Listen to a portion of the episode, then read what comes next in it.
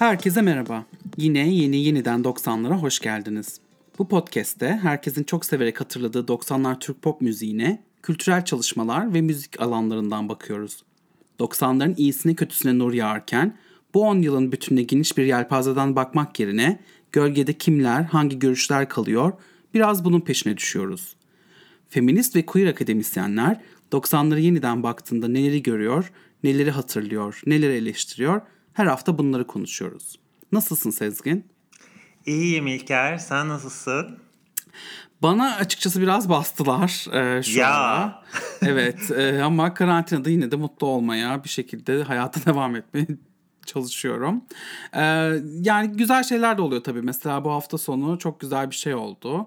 Kaos GL dergisinin Mayıs sayısı online olarak yayınlandı. E, bu sayıda bizim de bir söyleşimiz var. E, onun yanında çok ilginç içerikler de var dergide. Benim favorim açıkçası Özgür Özay'ın verdiği vegan kokoreç tarifi oldu. Ee, bayılıyorum böyle yaratıcı fikirlere, tariflere. Ee, neyse efendim, ee, gelelim konumuza. Ee, bugün 90'ların serseri mayınlarını konuşmak istiyoruz. Serseri mayın derken neyi kastediyoruz? Onu bir açıklayalım. Biraz aslında kötü kadınlar gibi, muğlak anlar gibi bir kurumsal e, kuramsal bir kategori hediye etmek istiyoruz sizlere. Bu e, bu noktada biz kimlere serseri diyoruz. Burada göreceksiniz zamanın ana akım söylemlerine, müziği ve duruşuyla karşı çıkan, yine Muğlak Anlar'daki gibi ezber bozan sanatçılardan bahsedeceğiz. Yaptıkları sadece şok edici işler değil, hem müzikte hem de başka yerde kariyerlerine baktığımızda sakip, e, sadık takipçilerini şaşırtmaları da bu kategoriyi oluşturan örneklerden bir tanesi.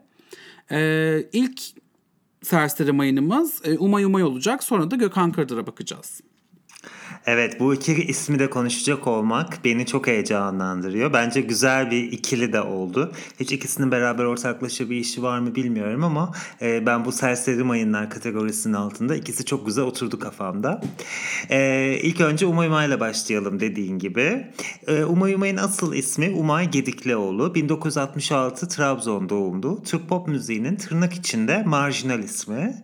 E, marjinal kelimesiyle ilgili onun neler düşündüğüne biraz sonra e, değineceğim aslında ama geçmişte şöyle arşivleri karıştırırken onunla ilgili ne yazıyı hangi yazıya baksam mutlaka böyle bir marjinal e, açılımı gördüm. O yüzden belirtmek istedim. Kariyeri ve yaptıklarına bakılınca e, aslında bizim kötü kadınlar, tırnak içinde kötü kadınlar kategorisine de çok uyduğunu gördüm. E, bunu Bugün onu Umayuma'yı ayrı bir başlı başına bir kategori olarak eline, ele alıyoruz ama üzerinde çalıştığımız başka bir çalışma var.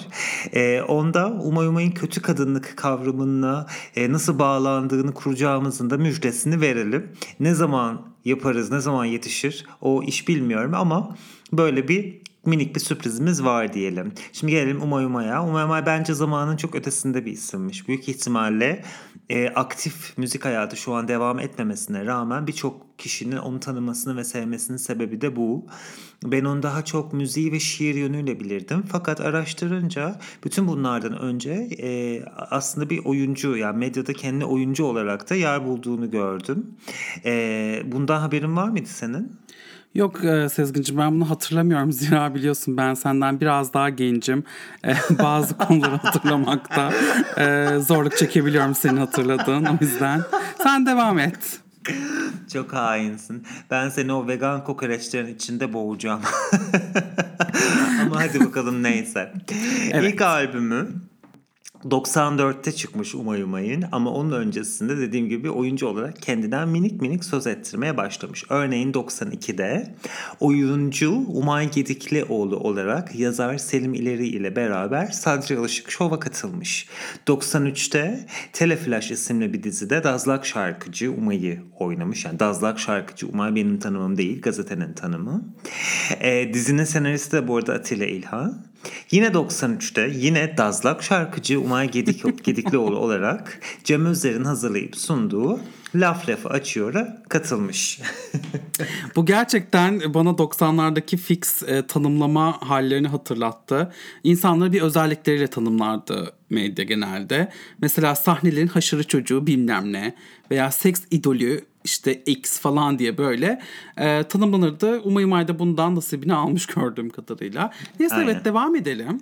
Aynen. Bu arada Gediklioğlu dedim ben sanırım. Burada Evet, bir hata Gedikoğlu yaptım. olacak. Gedikoğlu evet onu düzelttim burada. Bir, bir sonraki bölüme kalmadan şimdiden düzelttim. Umay Gedikoğlu. evet haklısın. 90'larda böyle bir durum vardı. Ee, işte marjinal sanatçı, dazlak sanatçı, bilmem ne sanatçı gibi. Ee, haberleri kronolojik sırayla takip ettikçe de zaten az önce bahsettiğim gibi bu sıfatların dazlaktan marjinalliğe doğru zamanla evrildiğini de fark ettim. Ee, Umay Umay, e, Umay Umay ismiyle ilk albümün 94'te yayınlıyor. Albümde bir şarkı kendisine ait, diğerlerinin hepsi ise Barlas Erinç'e ait. Şimdi Barlas kimdi diye düşünenler, hemen çıkaramayanlar olursa hatırlatalım. Özlem Tekin'in Aşk Her Şeyi Affeder Mi, Bahar, Beni Yakan Aşkın, e, Aşka Dair gibi şarkılarının yazarı. Teoman'ın keza Ne Ekmek Ne de Su şarkısı ona ait. E, Umay Umay'ın ilk albümündeki e, Bozdur Yeminleri, Böl Beni ve Hareket gibi hitlerin sahibi de o. Umay Umay'ın kariyerine geri döndüğümde şunu fark ettim. 90'lı yılların ortalarında e, kendilerine ve diğer isimlere kapılar açan Özlem Tekin ve Şebnem Ferah'a da yolu sanki Umay Umay biraz açmış gibi. Yani ben böyle düşündüm, böyle hissettim. Albümde çalıştığı isimler de Özlem Tekin'in ve yer yer Şebnem Ferah'ın kariyeri boyunca çalıştığı isimlerden çok farklı değil. Burada hafızamı ve elimdeki kaynakları zorlayarak şunu düşünmek istiyorum. Tırnak içinde dazlak sanatçı ve marjinal olmasına rağmen acaba neden Özlem ve Şebnem'le aynı kulvarda çok sayılmadı? Birkaç bölüm önce işte kadın rockçılardan konuşurken hatırlarsın fark etmiştik. 90'lı yılların ortalarından itibaren yapılmış kadın rock şarkıcılarında çıkan yapılmış albümlerden ya da kadın şarkı şarkıcılarından bahsedilirken hep böyle Özlem ve Şebnem'e atıfta bulunuyordu. Ama Umay Umay ismi onların arasında geçmiyordu. Halbuki Umay Umay dediğim gibi onlardan önce çıkmıştı. Bu sorunun cevabını bilmiyorum. Ben de bilmiyorum. Emin değilim. Ama e, şöyle bir tahmin yürütüyorum. Hatırladığım kadarıyla ilk albümü e, çıktığı zaman normal bir pop albümü olarak çıkmıştı. Yani Öyle özel bir açılım yapılmamıştı. E, fakat Özlem Tekin'in mesela ilk albüm yaptığında belki Hakan Peker'in prodüksiyonun o takımının yaptığı bir farklılık oldu. E, paketlemeyi özellikle alternatif pop ismiyle yaptılar. Hayatımıza böyle alternatif pop diye bir kavram e, koydular. Ama bana sorarsan Umay Umay'ın ilk albümü e, o alternatif pop e, barajını çoktan aşmış bir albüm. Yani aynı kulvarda sayılabilecek bir albüm. E neyse bu bahsettiğim isimlerle teyit geçmesi sadece çalıştığı müzisyenler aracılığıyla değil birebir kendileriyle ile de olmuş. Yani albümün ilk albümün künyesine baktığımız zaman vokallerde Özlem Tekin, Şebnem Ferah ve Teoman'ı görüyoruz. Örneğin 2000'lerde daha sonra Emre Aydın tarafından da coverlanan Hareket Vakti'nde e, Şebnem Ferah'ın vokali var mesela. Bunu da rahatlıkla duyabiliyoruz. Bilmiyorum biliyor muydun bunu? Yo hayır bunu bilmiyordum ama e, artık hani bu bölümleri yaptıkça da şaşırmıyorum. Ünlü isimlerin birbirine vokal yapması çok karşılaştığımız bir şey olmaya başladı biz araştırdıkça ve gerçekten bu konudan güzel bir bölüm olur diye düşünüyorum. Sen ne dersin bilmiyorum bu konuda. E, bence buna bir eğilelim. E, ben e, Umay Umay'ın Özlem Tekin ve Şebnem Ferah'ın önünü açması konusunda e, ya bu konuyu düşünürken açıkçası e, Fransız sosyolog Pierre Bourdieu'nun e, teorilerini biraz e, düşünmeye başladım. E, Bourdieu'nun edebiyat dünyası için söyledikleri bazen e, yeni gelişmekte olan e, popüler kültür alanları içinde geçerli olabiliyor. Yani e, mesela ne diyor Bourdieu? Diyor ki biz bir şairin ismini ilk seferde e, duy, duymamız için e, şair biraz avantgard olmalıdır e, ve kalabalık bir kültür alanında kendine bu avantgardlıkla yer açmalıdır. Onun aldığı pozisyon sayesinde hem o avantgard şair yeni eserler üretip kendi pozisyonunu geliştirebilir hem de onun arkasından gelecek olanlara yeni bir alan açmış olur. Umay Umay'da da biraz bu olmuş olabilir. Yani Umay Umay bu, albüm, bu albümleri yaptığı zaman ve sevildiği zaman sonrasında Şebnem Ferah ve Özlem Tekin gibi sanatçıların daha pop dışı eserler vermesini kolaylaştırmış olabilir. Ancak buna ek olarak şunu da söylemek lazım. Umay Umay hem o zamanlarda kendini e, ana akım dışında konumlamış birisi hem de şimdi biz şu an e, kendisine baktığımızda onu öyle konumluyoruz. E, bu durumda e, bize başka bir şey gösteriyor. O da şu ana akımı etkileyen e, damarları beslemesinde e, alternatif e, ürünlerin ya da marjinal dediğimiz ürünlerin önünde bazen bir engel olmayabiliyor. Yani bugün 90'ların serseri mayınlarına bakıyoruz. Ama e, Umay Umay kenarda köşede kaldığı için değil aksine marjinden, e, kıyıdan yaptığı müzikle, görsellerle ana akımı derinden etkileyebildiği için kendisini konuşuyoruz. E, bu e, ikinci serseri mayınımızda da göreceğimiz bir özellik. O yüzden e, bu şekilde Umay Umay'ı e, konumlandırmayı ve diğer sanatçılarla ilişkisini biraz daha e, e, ilişkilendirebiliriz diye düşünüyorum. Evet katılıyorum. E, bu arada kendisine de bir söylemi de var. Benim çok hoşuma gitti.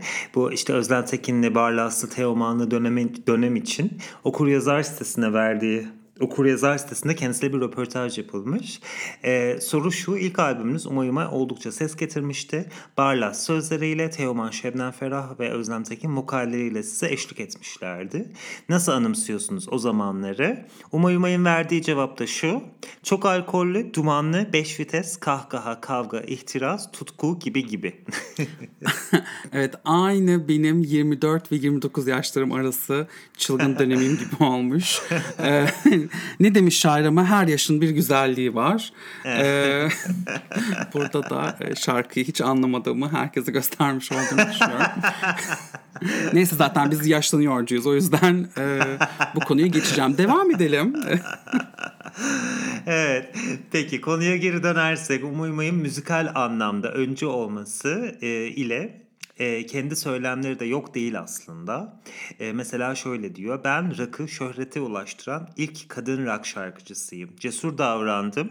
Pop'a da oynayabilirdim. Çok daha fazla satardım. Çok daha fazla sevilirdim.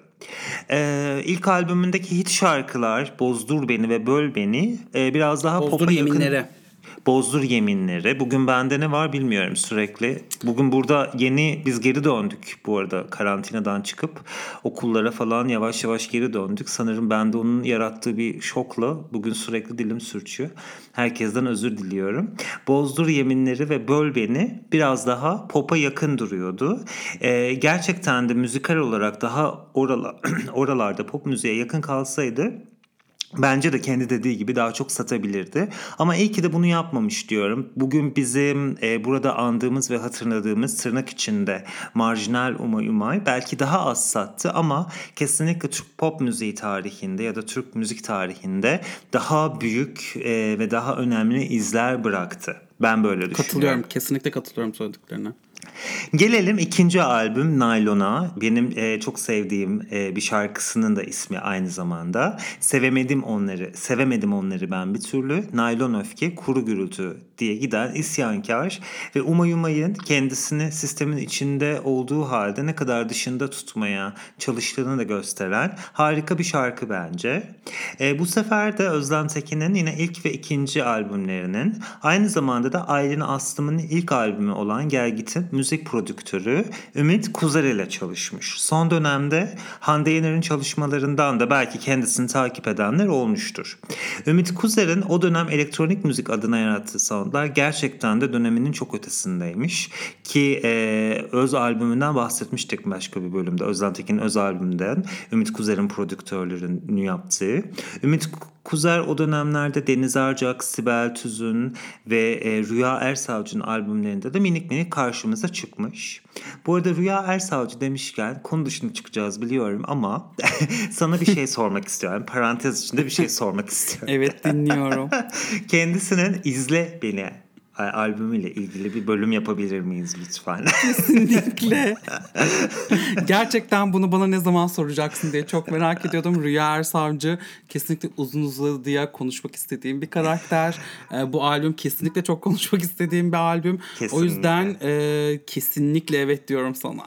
Ya bende onun kaseti de vardı o. İzle Beni kaseti vardı bende. Yani psikodelik mi desem, ben az önce ne dinledim mi desem, ne, bu albümü nasıl tarif etsem bilemiyorum. E, hit şarkı istemiyorum babaydı. İşte kızım seni Edi'ye vereyim mi? Kızım seni Klibi de vardı vereyim onun. mi diye bir baba konuşur. O da istemiyorum baba derdi. Şarkının sonunda hani hatırlar mısın? Şimdi baba Edi'ye verir mi, Bedi mi, Büdü'ye verir mi? İstemiyorum baba deyip duruyor. Şarkının sonunda baba başka isimler saymaya başlıyor ama konuşarak. Kızım seni şuna vereyim mi? Kızım seni buna vereyim mi? Rüya Ersavcı da böyle ya gülerek ya bir kahkaha atarak bir tepkiler veriyor. Aa falan diyor mesela. Mesela şöyle isimler geçiyor orada. Ee, kızım seni...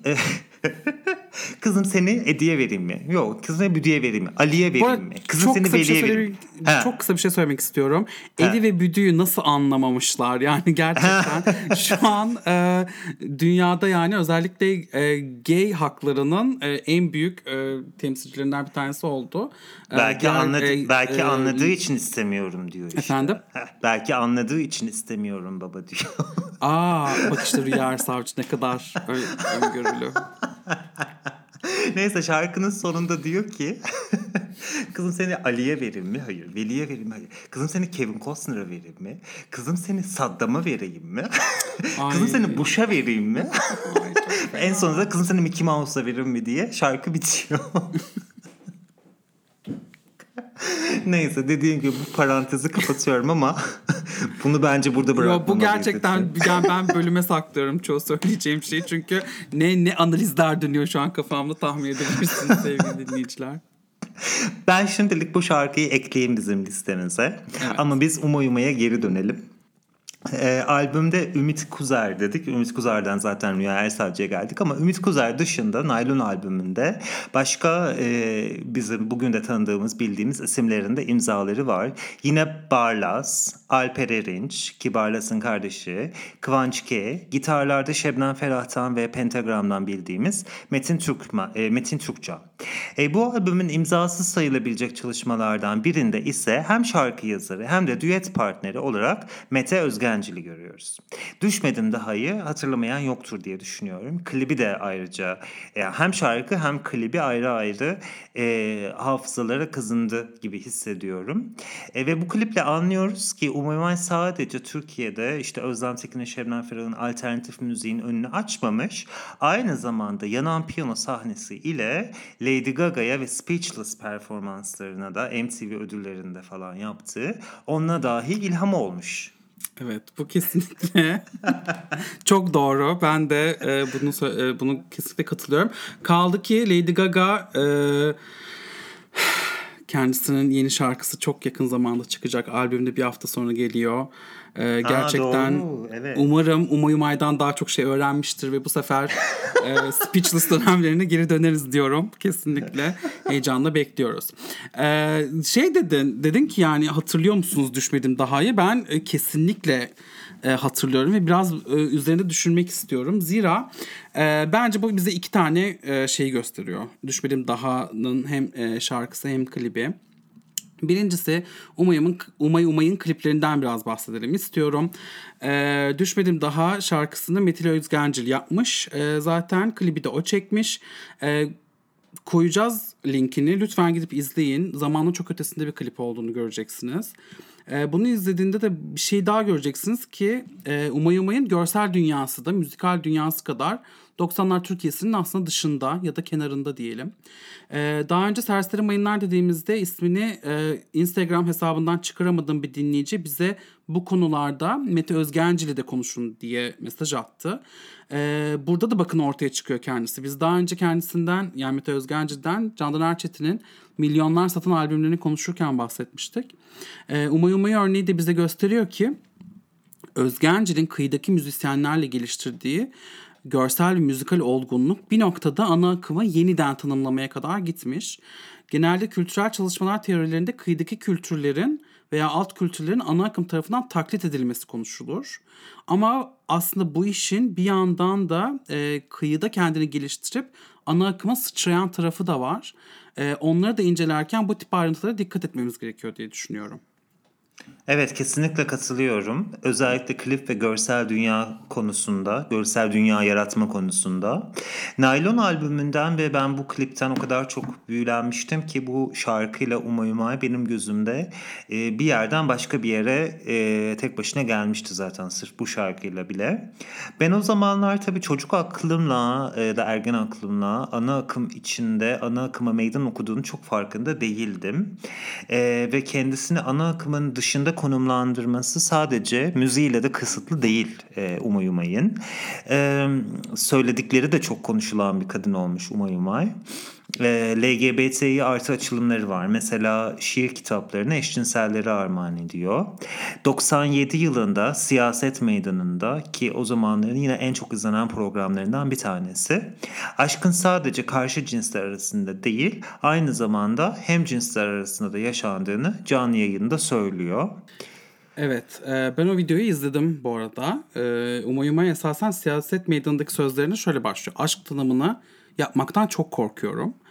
E, aşkı tanımlamam gerekirse diyerek bir tanım veriyor ve orada oturanlara da diyor ki siz e, aşkı sadece kadın erkek arasında görüyorsunuz. Bu sadece kadın erkek arasında olmaz. Derken sözünü birisi kesiyor. Kim kesiyor? Kim? Kim? Kezban Hatemi'nin kocası Hüseyin Hatemi. Bilmiyorum hatırlar mısınız kendisi böyle bir garip konuşurdu. Zaten neyse e, diyor ki işte e, safkın duyguları tedavi konusu olmuş duyguları burada savunamazsınız diyerek e, Hatemi homo, homofobisini şiddet dozu en yüksek haliyle ortaya saçıyor. Umay Umay'ın da cevabı çok güzel. Sizi sevgisiz buluyorum diyor önce. Ee, sonra Hüseyin Hatemi böyle ağzından köpükler çıka çıka böyle buna sapık falan diyor. Umayım Ayda bir sapık olarak sözlerimi tekrar savunuyorum diyor. Ee, burada yine kötü kadınlar konusuna dönüyoruz. Burada Aysel Gürel'in e, deliliği e, kabul etmesi ve kendi e, evet deliyim var mı demesinden hep bahsettik. E, Umayım Ayda da e, o da diyor ki sen bana sapık mı dedin? Evet sapığım var mı? E, diye böyle bir e, çok net duruşunu orada e, belirtiyor. Evet bu kayıt YouTube'da mevcut. Tetiklenme uyarısı koyarak belki de linkte açıklamalar kısmına ekleyelim. Ee, özetle diğer konuşmacıları ve konuş, konuşulanları işaret ederek büyük ihtimal kendisine sıra gelene kadar çok fazla konuşulmuş ve en son sıra konuda aşk e, siyaset meydanında aşk konuşuluyor. Sıra sen kendine aşkın bu kadar çok aşktan ve hayattan uzak tanımlamalarından çok sıkıldım. Ben gidip sevgilimi öpmek istiyorum diyor. Sonra senin dediğin gibi işte aşk sadece kadın erkek arasında değildir diyor. Bu arada lafı bölünüyor e, falan filan. E, ve benim o zamanlardaki işte Ali Kırca bence çok fazla hakim olamamış o, o anda ve e, siyaset meydanından o anda ya benim şu bugüne aklımda en çok kalan şey herkesin aynı anda bağırarak konuşması.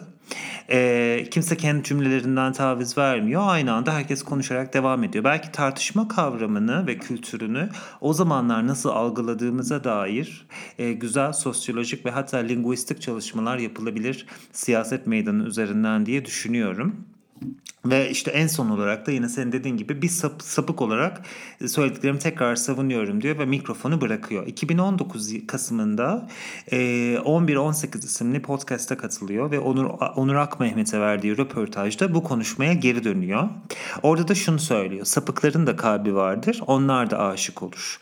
E, senin dediğin gibi Hüseyin Hatemi'yi kastederek sapıklı, sapığı aşağılamak sana düşmez diyor.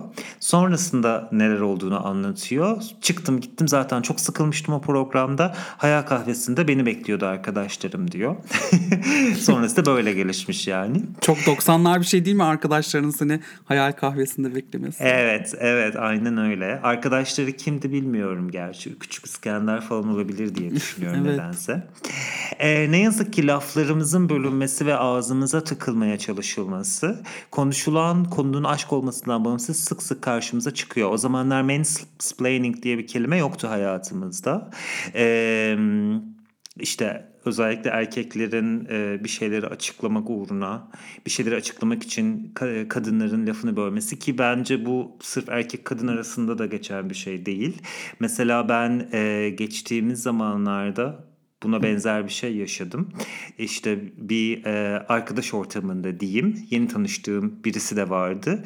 Ve işte Almanya'da yaşayan Türkiye kökenli vatandaşlar üzerinde konuşulurken e, karşındaki kişi sürekli bir genellemeler belli konuları bir genelleyip e, abartıp gerçeği yansıtmayacak kadar bir şeyler e, anlatmaya başlayınca ona kibarca hay aslında öyle de değil, şöyle de değil dedikçe benim sürekli bir cümlelerimi böldü. Ben de sakin ve kibar konuşmaya çalışan bir insanım.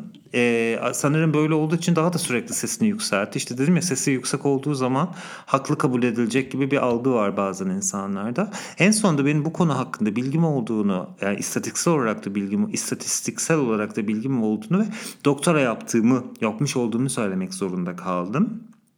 Ki hoşuma gitmiyor açıkçası. İnsanların e, kafasına zorla doktorumu fırlatmak zorunda kalmak. e, Bazen kaşınıyorlar ama. Ee? e, sonuç ne oldu? Devam etti. ben de ortamı terk ettim. Evet. Yani bu güç savaşları ve cümle bölme konusu e, gerçekten çok ilginç bir konu. Benim e, ilgimi çekiyor en azından ve bu konuda güzel araştırmalar var.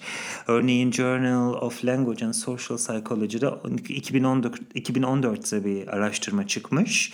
Kadınlar mı erkekler mi bu daha çok laf bölüyor kısmında bir e, ayrım görmemişler. Fakat kadınların sözlerinin erkeklere göre daha fazla kesildiğini görmüşler.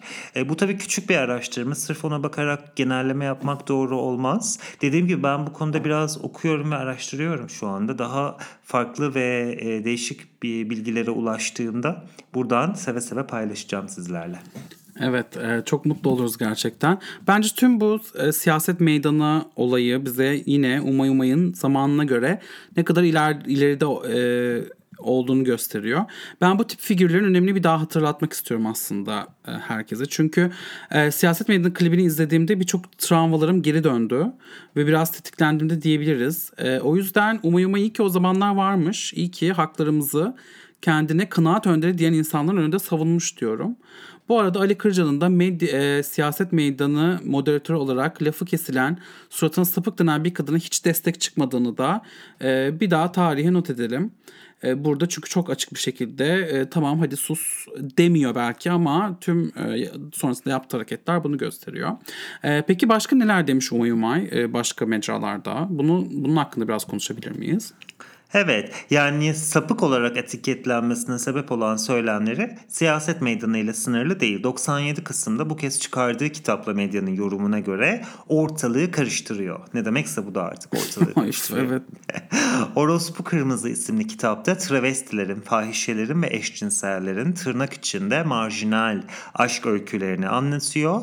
Marjinal kelimesi e, program başına dediğim gibi biraz üstüne yapışıp kalıyor. Az önce bahsettiğim 2019 11 11-18 röportajında marjinal olma konusuyla ilgili yorum yaparken hani bana neden marjinal dediler bilmiyorum. Bana dense dense cesur denmesi gerekirdi. Akıllılar da zaten onu dedi diyor. 98'de seks işçileriyle ilgili yaptığı bir açıklama da var. Orospuları çok severim. Onlar da beni çok sever. Hayatta kazanmış e, insanları alkışlamak kolay ben orospuları kusuyorum demiş. Bana sorarsan kim kazanmış kim kaybetmiş bunun üzerine çalış tartışmak belki daha doğru olabilir. Seks işçilerini hani kaybetmiş ya da kazanmamış olarak e, görmeyerek başlayabiliriz belki diye düşünüyorum. Fakat yine de bu açıklamayı 90'larda onun yapmış olması ve bu düşünce yapısına 90'ların ortamına gelmiş olması, düşünce ortamında gelmiş olması beni şaşırttı bu anlamda. Kendisini yine alkışlıyorum diyebilirim. Umayumay gördüğümüz gibi bizim bugün görünür kırmaya, kılmaya çalıştığımız konuları ta o zamanlar kendine dert etmiş ve e, ana akımdaki pozisyonunu sesi duyulmayanların sesi olmaya çalışmaya adamış bence.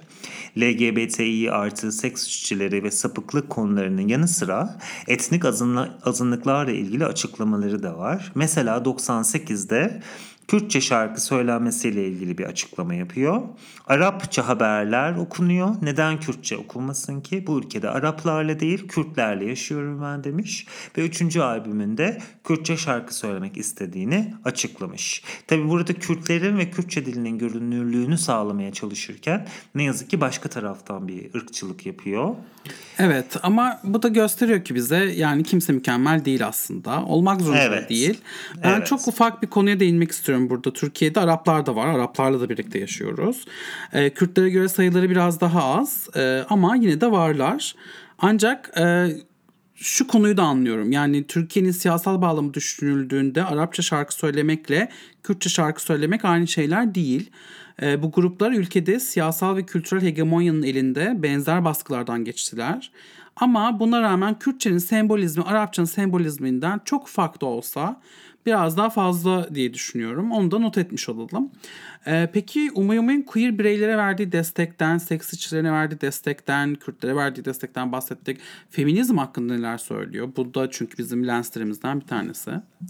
Evet, e, biz programlarımızda e, işte kadınların sesi olan bazı isimlerin konu feminizme gelince ben feminist değilim e, deyip köşeye çekilmelerinden bahsetmiştik. Mesela Jerry Halliwell'ın ve e, Ayşe'nin bu yönde açıklamaları vardı ve bunun o dönemki feminist tanımının farklı ya da yanlış algılanması ile ilgili olabileceğini de konuşmuştuk. Feminizmi kadın erkek kadın erkek eşitliği olarak görmekten ziyade kadınlar üstündür felsefesi olarak algılamak yatıyor sanırım bunun altında. Nitekim Umayumay'da da benzer e, açıklamalar görüyoruz. Ben doğuştan feministim. E, doğuştan meydan okuyorum erkeklere hayata. Feministlerin isteği ise kadın üstün olsun demiş. Bunun üstüne röportajı yapan kişi Aslı Çakır yok canım öyle bir şey demiş. Umayumay da ben kocamın ayaklarını yıkarım diyor aslında ben de zevkle yıkıyorum zorla olmadıktan yıkarım zorla olmadıktan sonra bunun feministlikle ne alakası var deyince Umay Hanım neyse diyerek konuyu kapatmış. E, kendisinin bugün bu konuya nereden baktığını merak ediyorum açıkçası. Bizim programımızda konuştuğumuz ve tekrar tekrar karşımıza çıkan bir motif çünkü bu. Ee, yani böyle birkaç kere e, bu benzer şeyleri gördük. İşte örneğin Jerry e, öncelerde feminizm benim e, için e, benim için feminizm sütyen, sütyen yakan lezbiyenliktir derken 2016 yılında şöyle bir açıklama yapıyor.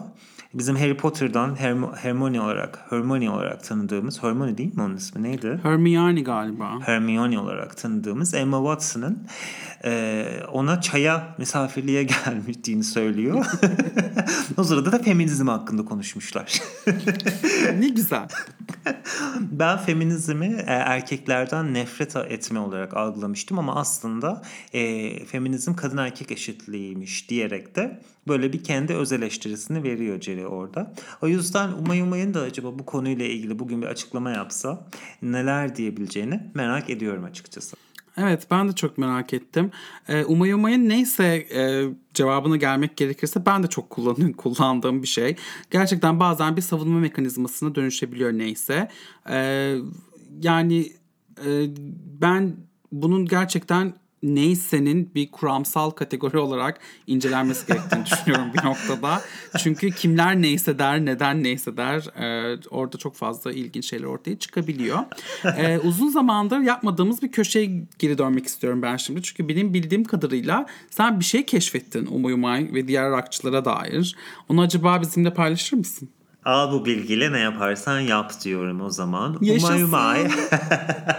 Umay Umay. Umay Özlem Tekin ve Şebnem Ferah üç isimden bahsettik. Bu üç alternatif e, müzik anlamında ve e, müzik anlamında diyelim alternatif kadının pop rock müzikleri yapan kadınların e, pişti oldukları bir şarkı ismi var. Sil Baştan. Hepsi de başka başka şarkılar olmasına rağmen hepsinin birer sil baştan diye şarkısı var. Bu gerçekten e, Emel e, Tarkan'ın gitme piştiliğinin bir adım ötesinde bir piştilik olmuş. Bunu bulduğun için ve bizi aydınlattığın için teşekkür ediyorum. Bence e, üçünün de sil baştan diye şarkı yapması da bize Türkiye'deki rockçı kadınların e, bir şeyleri nasıl da kökten değiştirmek istediklerini gösteren bir durum. Gerçekten katılıyorum ya. Her şey sil baştan yapabilirsek eğer bir gün e, çok daha mutlu olacağız gibi geliyor bana. Ya biz boş yere konuşuyoruz. Ay sinirim bozuldu. Bu okula geri dönmek sana hiç iyi gelmedi. Sil baştan. Neyse.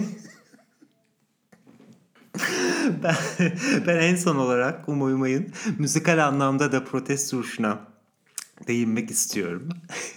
97 yılında Milliyet onu protest rock'ın temsilcisi olarak ilan etmiş. İlk albümünün gelirini örneğin çocuklara bağışlamış. İkinci albümünde de protest şarkılar var. Birisi Şeker Anne. Manisa'da yargılanan öğrenci çocukların birinin annesinin TV'de gördüğü, televizyonda gördüğü haykırışları üzerine yazmış bu şarkıyı. Ölümü gördüm ise o dönemki üniversite olayları ve e, ölüm oruçlarının olduğu bir dönemde yazılmış. Ayrıca naylon da naylon, naylonlaşan bir dünyaya tepkiymiş. E, o zamanlar sanal ve yapay geçerlik, e, yapay gerçeklik onu rahatsız etmiş. E, tabii bugün e, bugün yapsaydı bu şarkıyı ne olurdu bilmiyorum. Naylon double olurdu herhalde. Naylon triple olurdu. E, kadınlardan protest şarkılar 2 diye bir bölüm yaparsak aslında belki bu şarkıları daha ayrıntılı da ele alabiliriz. Kesinlikle katılıyorum. O e, bölümün ikinci versiyonunun zamanı geldi de geçiyor. E, Umay Umay bize e, şunu gösteriyor. Yani 90'larda kendisi yaptığı kariyer e, yani kariyeriyle, söyledikleriyle 90'larda olup biten pek çok olaya dokunduğunu e, gösteriyor. Biz de iyi ki kendisini bu bölüme saklamışız. Ee, ama belli mi olur işte yine dediğin gibi belki kötü kadınlara dair yaptığımız başka bir şeydi. Çat diye yine karşımıza bir kötü kadın tırnak içinde kötü kadın olarak çıkar. Evet. Ee, Umayım Ay hakkında konuşacaklarımız bittiyse ben ikinci serseri mayınımız Gökhan Kırdar'a geçmek istiyorum izin verirsen. Haydi geçelim heyecanla bekliyorum. Evet, bölümümüze adını veren sanatçımız aslında Gökhan Kırdar. Ee, 90'ların ilk yarısında diğer popçulardan ayrı bir yerde dursa da tam bir serseri mayın değildi o zamanlar. 94'te ilk albümünü çıkarırken Türk pop müziği en büyük patlamalarından birini yaşıyordu. Neler çıkmıştı 94'te? Tarkan'ın Acayipsin albümü, Sertab Erener'in Lala albümü, Nazan Öncel'in Ben Böyle Aşk Görmedim albümleri ve daha aslında çok daha başka şeyler de çıkıyor o dönemde. Ee, bu sırada ilk albümünü çıkaran Gökhan Kırdar bir anda ortamı bomba gibi düşüyor tüm bu güçlü isimlere rağmen. İngilizce'de bir terim var instant classic diye. Genelde çıktığı anda klasik olan filmlere denen e, verilen bir isim. Mesela geçen sene çıkan Parazit bir instant classic'ti. Yani onu izlediğiniz anda biliyordunuz ki 50 sene sonra da bu film izlenecek. E, gerçekten e, çok iyi. Ee, ilk albümü Gökhan Kırdar'ın ilk albümü Serseri Mayın biraz öyle oldu. Ee, şimdi dinlediğimde e, ise bu instant klasik yani bir anda klasik olmuş bu albümü dinlediğimde de en çok dikkatimi çeken şey albümün oldukça eklektik olması. Yani 80'lerden 90'lara taşmış elektronik sound da var. Yaylılarla buluşuyor bu sound. Aynı zamanda tamamen Alaturka diyeceğimiz bir şekilde düzenlenen şarkılar da var. Fayton gibi. Gerçekten çok ilginç bir albüm. Ee, Gökhan Kırdar'ın diğer popçulara kıyasla farklı bir çizgi çizmesinin örneklerinden bir diğeri de çok fazla röportaj vermemesi. Ee, özellikle ilk çıktığı dönemde çok konuşmuyor. Ee, gerçekten e, ben değil sanatım korunsun e, ekolünün e, temsilcilerinden bir tanesi kendisi. Müziği sadece şarkı söylemek olarak yaklaşmıyor. Onu da görüyoruz. Mesela Asya'nın İsyankar şarkısını, Ayşegül Aldırıcı'nın Nefes şarkısının e, düzenlemelerini yapıyor. E, kendisinin hayat hikayesini ve ya da hayat hikayesi demeyelim de gel, geldiği aileye biraz baktığımızda e, biraz e, elit bir insan olduğunu yani elit bir aileden geldiğini görüyoruz. Acaba o yüzden mi böyleydi diye sormadan edemiyorum. Buradaki elitlik de sevgili dinleyiciler sadece zenginlik anlamında değil. Bayağı devletin, bürokrasinin ve akademinin elit zümresinden bahsediyoruz. Mesela e, ailesinde bir sürü iş adamı, sanatçı, eğitmen, şair falan var. Ama en çok benim ilgimi babasının amcası Lütfi Kırdar ve yine babasının dayısı İhsan Doğramacı çekti. Bildiğiniz gibi Lütfi Kırdar Cumhuriyet ve Demokrat Parti dönemlerinde belki e, bu dönemlerin belki de en büyük sağlıkçılarından. Biz onu daha çok İstanbul'daki belediye başkanlığı ve valilik dönemlerinden biliyoruz. Ama kendisi Türkiye'ye esas, e, kendisinin Türkiye'ye esas etkisi halk sağlığı konusunu merkezi ve yerel yönetimlerle birleştirmesi. E, bunun etkileri hakkında şu an bir tez yazılıyor hatta benim mezun olduğum okulda. O konu hmm. o derece derin evet. Ee, İhsan Doğramacı da Yüksek Öğretim Kurulu'nun yani YÖK'ün ilk başkanı ve Bilkent'in kurucusu olarak bilinir. Birileri de umarım doğramacı hakkında bir araştırma yazar diyorum. Çünkü e, tarihi belgelerle özellikle 80 sonrası akademisyenlere kendisi ne yaptı ve Bilkent'in arazisini nasıl aldı e, tarihi belgelerle bir ortaya çıksın Açıkçası çok istiyorum. Neyse e, konuyu Gökhan Kırdar özelliğiyle çok alakası yok ama e, Gökhan Kırdar'ın oldukça elit bir aileden geldiği ve belki de bu yüzden diğer pop şarkıcılarına uzak durduğunu düşünebiliriz. Evet. diye düşünüyorum. Evet ve aynı zamanda e, sanatçı da bir aile, ressamlar, şairler olduğunu da ben fark ettim biyografisini e, yakından incelediğim zaman ve e, böyle bir aileden geldiğini kısa bir süre önce keşfetmiştim. Özellikle Lütfü Kırdar'la olan e, akrabalığından hiç haberim yoktu. Çok şaşırmıştım. E, bu konu 90'larda sanki böyle çok gündeme gelmedi diye hatırlıyorum. Ya da geldiyse de ben belki fark etmedim. E, ama e, Gökhan Kırdar zaten yaptığı işlerle Gökhan Kırdar olmayı başardı. Ki başarılı insanlarla dolu e, bir aileden geldiğiniz zaman bazen bu bir yük olabiliyor, bir baskı olabiliyor ve kendi başınıza belki de var olabilmek, isim e, isminizi duyurabilmek daha zor bir durum olabiliyor. E, o yüzden Gökhan Kırdar bunu başarabilmiş birisi bence bu isimlerin hepsinden bağımsız bir şekilde böyle bir aileden gelmemiş bile olsa Gökhan Kırdar ismi yine bence bu yaptığı işlerle olacaktı. Bu arada az önce bahsettiğin İsyankar şarkısı Asya'nın benim çok sevdiğim bir şarkısıdır. O albümün çıktığı zamanı hatırlıyorum. ikinci albümüydü ve İsyankar A1 şarkısıydı. A2 şarkısı da Beni Aldattındı. Ve ben ilk çıktığı zaman radyoların ikisine birden biraz daha eşit oynadığını fark ediyorum. Hem Beni Aldattın hem İsyankar ikisi de e, iyi sağlam bir giriş yapmıştı. Ama sonra klip çekiminde e, Asya Beni Aldattın'ı tercih etti. İlk klibi ona çekti ve Beni Aldattın biraz daha ön plana çıktı. Ben de düşünmüştüm acaba neden İsyankar değil de Beni Aldattı. Yani A1'e İsyankar'ı koymuş ama klibi neden beni? Çünkü o zamanlar öyleydi hatırlarsın. A1 şarkın klip şarkın olacaktı falan. Hani acaba neden böyle yaptı falan diye düşünmedim değil. Acaba Mustafa beni aldattığında Mustafa Sandal şarkısı ee, ve acaba hani Mustafa Sandal'ın popülerliğine mi oynamak istemişti o dönem diye düşünmedim değil. Bunu da böyle bir ek bilgi olarak eklemek istedim. Ay burada bir tane şaka geldi ama yapmayacağım bunu. Özellikle 90'lardaki e, komplo teorilerine dair o yüzden kendimi tutuyor ve devam ediyorum Gö- Gökhan Kırdar'ın ikinci albümünden. Peki. Evet neyse şimdi ikinci albümü bildiğimiz e, anlamda yine pop müzik e, bir albüm ama e, pop müzik olarak yaptığı son albümde diyebiliriz. 95 yılında çıkardığı Tutunamadım ya da Üstüne Basıp Geçme albümün iki adı var. Kimi şarkıların da iki adı var albümde. E, o da bir anda klasik olmuş e, bir albüm. Gökhan Kırdar'ı e, da en iyi ikinci albümlerde inceleyebilirmişiz bunu fark ettim dinlerken. Çünkü o da çok ilginç, e, çok güzel bir şey bir albüm olmuş.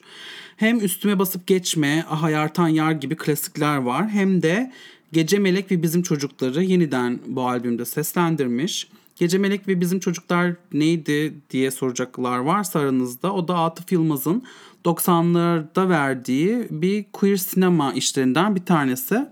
E, filmin müziklerini Gökhan Kırdar yapmış. Sonra da gelip şarkıyı kendi albümünde yeniden söylüyor. Film hakkında e, çok uzun zamandır e, izlemedim filmi. O yüzden bir şey söylemek istemiyorum. Yeniden izlemek istiyorum.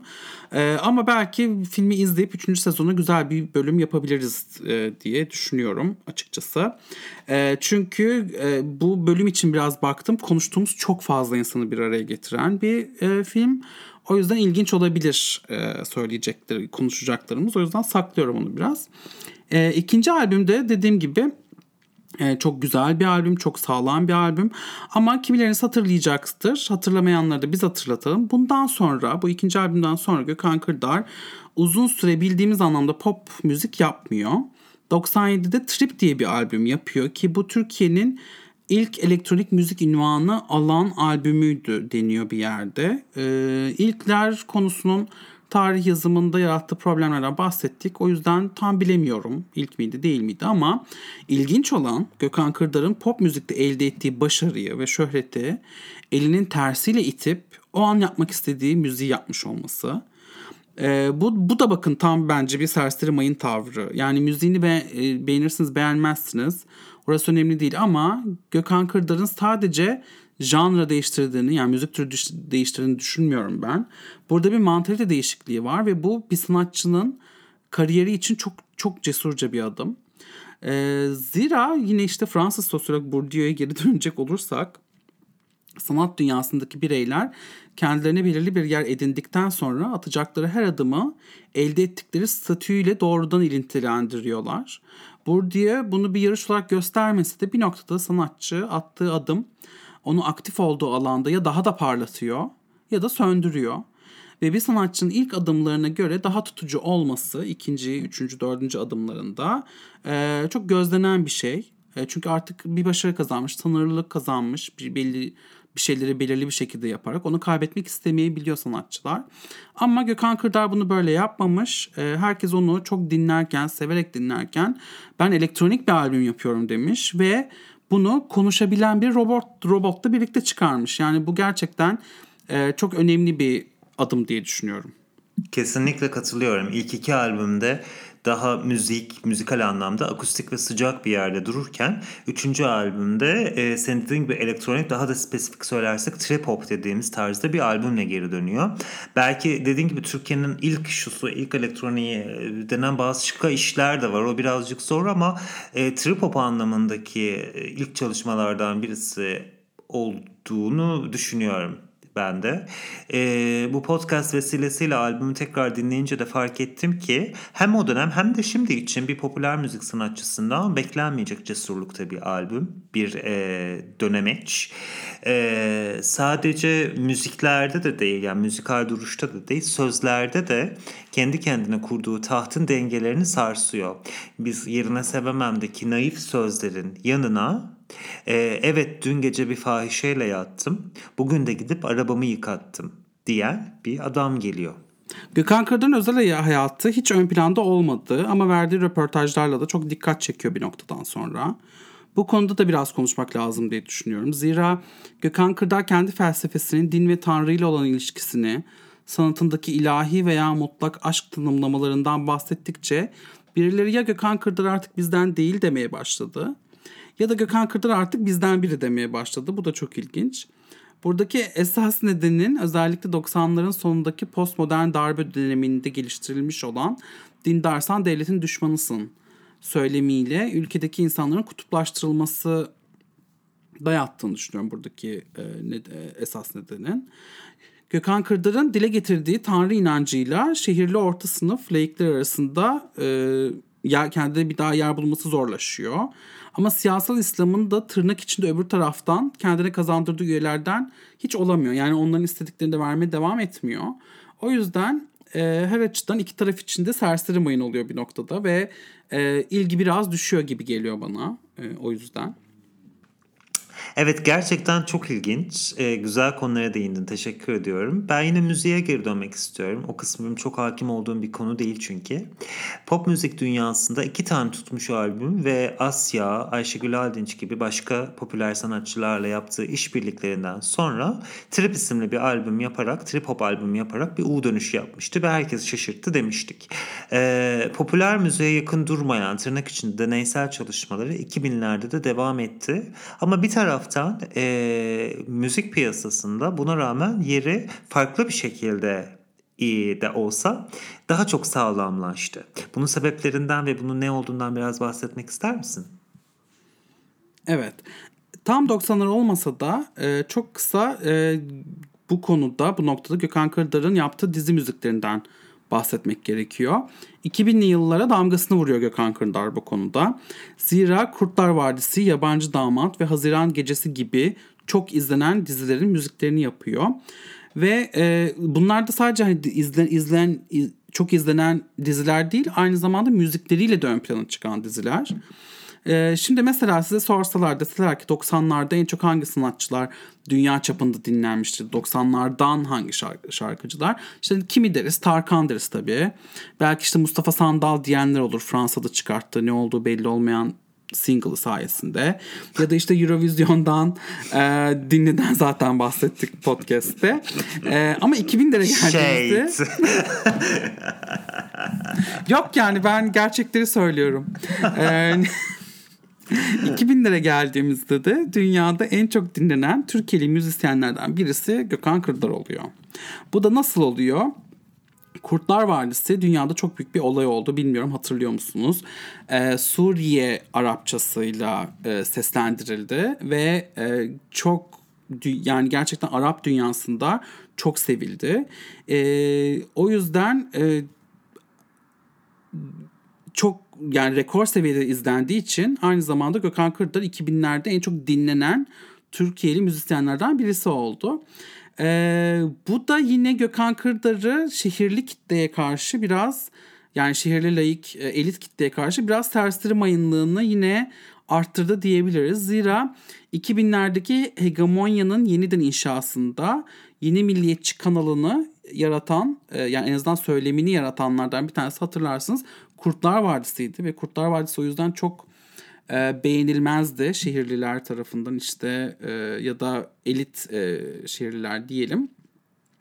E, burada da Gökhan Kırdar'ın e, bu proje eklemlenmiş olması yine eski hegemonya sahiplerinden üzerinde biraz kötü bir etkisi oldu diye hatırlıyorum. Evet ben bu TRT 2'de Hayat Sanat isimli bir programda Gökhan, Görkem Yeltan'a verdiği bir röportajı dinledim. Ve orada bu film müziklerine, film müziği yapmaya giriş hikayesini anlatıyor biraz. Ee, yine her zaman gibi linklere ekleyeceğiz. Tamamını dileyenler oradan dinleyebilirler. Aslında yola çıkış amacı bu değilmiş. Biraz şartlar onu buraya getirmiş. Ben aslında ünlü bir müzisyen olarak kalmak istiyordum diyor. Ee, ama 2000'lerin başında hatırlarsanız bir e, korsan müzik internetten şarkı indirme boyutuna gelmişti. Spotify'lar falan yoktu o zamanlar. İnternetten direkt illegal olarak indiriliyordu birçok e, birçok şarkı ve birçok müzisyen e, ve plak şirketi tabi zor bir dönemden geçmişti. E, o dönemde de e, Gökhan Kırdar sanırım finansal olarak da kendisini biraz daha dengede tutabilmek için e, böyle bir e, film müzikleri e, işine daha çok ağırlık vermiş. Zaten Gece Melek'le Gece Melek ve bizim çocuklarla başlayan bir kariyeri vardı. Zaten bir yatkınlığı vardı. Ona biraz daha ağırlık vermiş. E, iyi de olmuş sanki çok e, akılda kalan işlere imza atmış ve ben bir de şunu düşünüyorum. Finansal olarak bir müzisyenin e, böyle bir e, ne diyelim ek işinin ya da ikinci bir işinin olması bence kendi albümlerinde kendi müziğini e, daha özgürce yapabilmesi için, icra edebilmesi için ona büyük bir olanak, bir rahatlık bir e, sağlıyor. En azından kendi albümünü yaptığı zaman e, oradan da hani finansal olarak kendisini dengede tutabilmek için e, daha ticari kaygılara düşmemesini sağlıyor belki de. Evet bunu aynı zamanda şimdi çok fazla diğer dünya starı da yapmaya başladı. Bilmiyorum mesela e, Beyoncé Şimdi Lady Gaga'ya gelecektim zaten ama önce Beyoncé'den başlayıp bunu çok böyle belli olmasın diye yapıyordum. Ama evet Lady Gaga en son bir e, makyaj seti çıkardı. Makyaj koleksiyonu diyelim markası. Tam bilmiyorum tam olarak. Evet ama bak benim kastettiğim biraz o değil. Yani makyaj evet, malzemesi evet, evet, evet. tabii yapsın ya o ayrı bir mesele de yani müzikal anlamda ikinci bir iş benim kastettiğim biraz daha. Evet evet anladım. Ben işte benim derdim belli bu podcast'teki. O yüzden e, kimse şaşırmadı. Sen de şaşırmadın deyip e, Yok, neyse Gökhan Kırdar'dan devam ediyorum. E, Gökhan Kırdar'ın e, bir de aynı zamanda e, tamam e, yani çok fazla röportaj vermiyor özellikle 90'larda ama kimi zamanda kimi söyleşileri çok e, ses getiriyor. Çok sansasyon oluyor falan. E, ben e, bu Bugün bu konulara girmek istemiyorum çünkü bunlar çok kolay bulunabilecek, e, çok e, hemen aradığınızda işte e, bulabileceğiniz şeyler. Sadece aynı zamanda bu bu tip sansasyonel söyleşiler bence as esasen Gökhan Kırdar'ın serseri mayınlığına çok fazla etkide bulunmuyor. Bence Gökhan Kırdar'ın esas yaptığı müzikler, geliştirdiği diğer projeler, e, popülerlikle olan ilişkisi e, onun serseri mayınlığını biraz daha e, tanımlıyor diye düşünüyorum. E, ki e, Kader'in de büyük cilvesi ilk albümün adı tam olarak bu. Ya da belki de o zamanlardan bize bir işaret vermek istiyordu Serseri Mayın'la diye düşünüyorum. Peki madem bugün böyle kendi kendine piştiler diye bir köşe e, doğdu. Buna ben bir ekleme daha yapmak istiyorum izin evet, verirsen. Lütfen. Yani ilk piştiniz sil, sil baştan ve üç kadındı. İkinci pişti de Serseri Mayın. Serseri Mayın 94'te çıkan tek şarkı değil. Aynı hmm. sene Pop Show'un e, 94 ayağında Niran Ünsal'ın seslendirdiği ve kendisine birincilik getiren bir e, şarkının da ismi bu. E, bu şekilde yani halk arasında çok kullanılan bir terim değildi serseri mayın o zamanlar. Bu zamanlarda çok şu anda da çok olduğunu sanmıyorum ama o zamanlar çok benim ilk defa duyduğum bir şeydi Serseri Mayın. Ve aynı anda iki tane yani benzer çok yakın zamanlarda iki tane şarkı çıkmıştı aynı isimde. Bunun bunun ilginçliğini de bazen gerçekten hala düşünürüm. Nir'in Ünsel'in söylediği şarkının sözleri e, şöyleydi. Bir serseri mayın kalbim başını alır gider. Yine aşka boyun eğdim yangınım sürer. Fakat bu şarkı biraz işte Özlem, Özlem Şebnem'in hepsi düeti gibi e, çok fazla bulunmuyor sanırım. Yani Spotify'da ve YouTube'da görmedim en azından. Ama bulursak bir yerlerde mutlaka ekleriz. Evet e, ben de çünkü hatırlıyordum bu şarkıyı. Sen de bu programı hazırlarken söylemiştin. Fakat daha sonra programı hazırlamak için Gökhan Kırdar albümlerine geri dönünce hakikaten şu an Ser Serseri Mayın dendiğinde sadece onun o şarkısı aklımda çalıyor ama bu şarkıyı da tekrar bulabilirsek dinlemek çok isterim. Ee, Gökhan Kırdar hakkında söyleyeceklerimiz bu kadar ama e, ben bu sefer bugünlerde olan bir şeyleri dönmek istiyorum. Geleceğe dönüşte bu sefer e, biraz e, ilginç bir şey yap- yapacağız. Normalde başka sanatçılardan bahsediyoruz. İşte 90'lardan biz ışınlansaydık ondan sonra nasıl şeyler hissederdik kimi eserleri gördüğümüzde diyoruz. Ondan sonra ama ben e, bu sefer e, senin e, itirazlarına rağmen e, senin e, Stas Mişenko ile çıkardığın EP'den bahsetmek istiyorum. Eğer e, izin verirsen. Tam Peki, da e, bizim Evet tam da bizim konuştuğumuz zaman dönemiyle ilintili bir EP yaptı Sezgin. Square Plus grubuyla adı Nostalja. Ee, bu şarkıların yapılış aşamasını ben bildiğim için hepsinin birkaç versiyonunu e, dinleme fırsatı buldum ama... E, bu geçen hafta çıktığında EP'nin Amerika'da yayınlanan halini ilk defa dinledim. Ve bakın yani kendisi pod, podcast yoldaşım diye demiyorum. Gerçekten çok güzel bir EP olmuş. No. Ee, yani hem e, o eski zamanlara gidiyorsunuz hem de bu podcast'i dinleyen birisi olarak içinde küçük bir sürpriz var e, bu EP'nin. Evet. O yüzden e, o sürpriz de çok hoş oldu. Sen nasıl hissediyorsun Sezgin? Yani 90'larda pop müzik dinleyen Sezgin'e mesela şimdi bugünleri anlatsan, bu çıkardığın EP'yi anlatsan ne derdin? Ne, ne gibi hisler var şu an? Ya EP çıktı. Öncelikle teşekkür ediyorum sana. Ee, gerçekten de çok incesin. Bu güzel sözlerin için çok teşekkür ediyorum. E, bu EP beni çok mutlu etti. Çok da uzun süredir üzerinde uğraştık. Yani ilk fikri bu projenin ilk başlaması podcast'in de öncesine dayanıyor. Şarkıların evet. başlangıcı falan. Ve e, aynı zamanda sen Stas'la e, hani tanışan birisi değilsin. E, onunla da çok böyle seninle podcast'ta olduğu gibi onunla da çok organik bir şekilde 90'lara geldik sonunda. E, onunla da çünkü yaşlarımız aynı ya da dur seninle aynı değilmiş madem. evet. Onunla yaşlarınız tam aynı hani e, gidiş çıkış amacımız 90'larla ilgili bir müzik yapalım değildi. Ama gitgide bizim e, zevklerimiz, beğenilerimiz, dinlediklerimiz, paylaştıklarımız bizi oraya götürdü. Ve böyle bir iş çıktı ve podcast'ta benzer bir zamana da denk geldi. O yüzden çok mutluyum. Yine podcast'ta olduğu gibi aslında kritik bir bakış açımız var. 90'lar ama yeni bir müzik yapıyoruz diyoruz ve 90'larda çok e, yine görünür olmayan şeylerden bahsetmeye çalışıyoruz. Umarım dinleyicilere de ulaşır bu şekilde ve severler diye düşünüyorum. Eğer çocukluğuma geri gitseydim ya bunu bu soruyu bazen kendi kendime gerçekten soruyorum. Çocukluğuma gidip geri dönseydim ne demek isterdim diye. Birçok şey demek isterdim. Uzun uzun burada e, dinleyicilerin e, dinleyicileri baymayayım ama herhalde en sonunda şey yani en ucunun vardığı nokta şu olurdu. E, lütfen üzülme, lütfen kendini bu kadar yıpratma. E, her şey olacak, her şey, bütün hayallerin gerçekleşecek ve e, seni şu anda ciddiye almayan insanlar belki de e, senin e, senin yapacaklarının farkında değiller gibi bir şeyler demek isterdim herhalde. Bilmiyorum güzel özetleyebildim. Ay duygulandım şimdi de. Yok gayet güzel özetledin ve bence e, ben de ben de çok benzer şeyler söylerdim. Ben sadece e, kim arkadaşların gerçekten çok cool müzikler yapacak ve sen onları insanlara tanıtabileceksin diye derdim sanırım. e, ve de derdim hayır sen bir pop star olamayacaksın İlker. Hiç hiç uğraşma. Hiç Başka belli yönleri... olmaz. Hiç belli olmaz olmaz bu işler. Belli olmaz ben single çıkartıyormuşum. Tabii neden olmasın. Ben arkadaşlar İlker'i yavaş yavaş e, alttan alttan başlıyorum şeylere. çalışmaları. evet.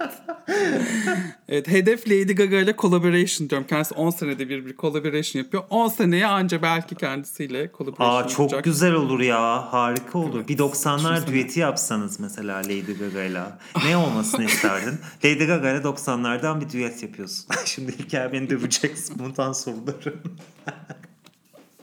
Ya bu e, bu bence başlı başına bir podcast serisi konusu. O yüzden bu konuya girmeyeceğim. Neyse ben bunu e, Stephanie'yi biliyorsun Lady Gaga'yı e, tanıyanlar ona Stephanie derler. Ben bunu Stephanie'ye bir ara anlatırım. Diyelim. Evet, evet, E, bu- bugün bizi dinlediğiniz için teşekkür ederiz e, sevgili dinleyiciler. Bu kadar e, söyleyeceklerimiz. O yüzden gelecek bölüm görüşürüz diye çat diye kesiyorum. Gelecek bölümün konusunu da söyleyeyim mi? Aa evet lütfen söyler misin? Boy bandler ve girl bandler Türkiye'den çıkan. Evet. Yani- İlk bölüm biraz değinmiştik ama biraz daha derinlemesine girmek lazım bu konuya. Evet. O yüzden e, heyecanla hazırlıyoruz o bölümü de. Yani çat diye böyle aklımıza gelmeyen biraz e, arka planda kalmış birkaç boy band ve girl band var. Onlardan bahsetmek istiyoruz. Aklımıza gelenler yani çat diye aklımıza gelenlerden de bahsetmek istiyoruz. Biraz da bu kültürün Türkiye'de nasıl algılandığıyla ilgili konuşmak istiyoruz. Bakalım neler çıkacak heyecanla bekliyorum.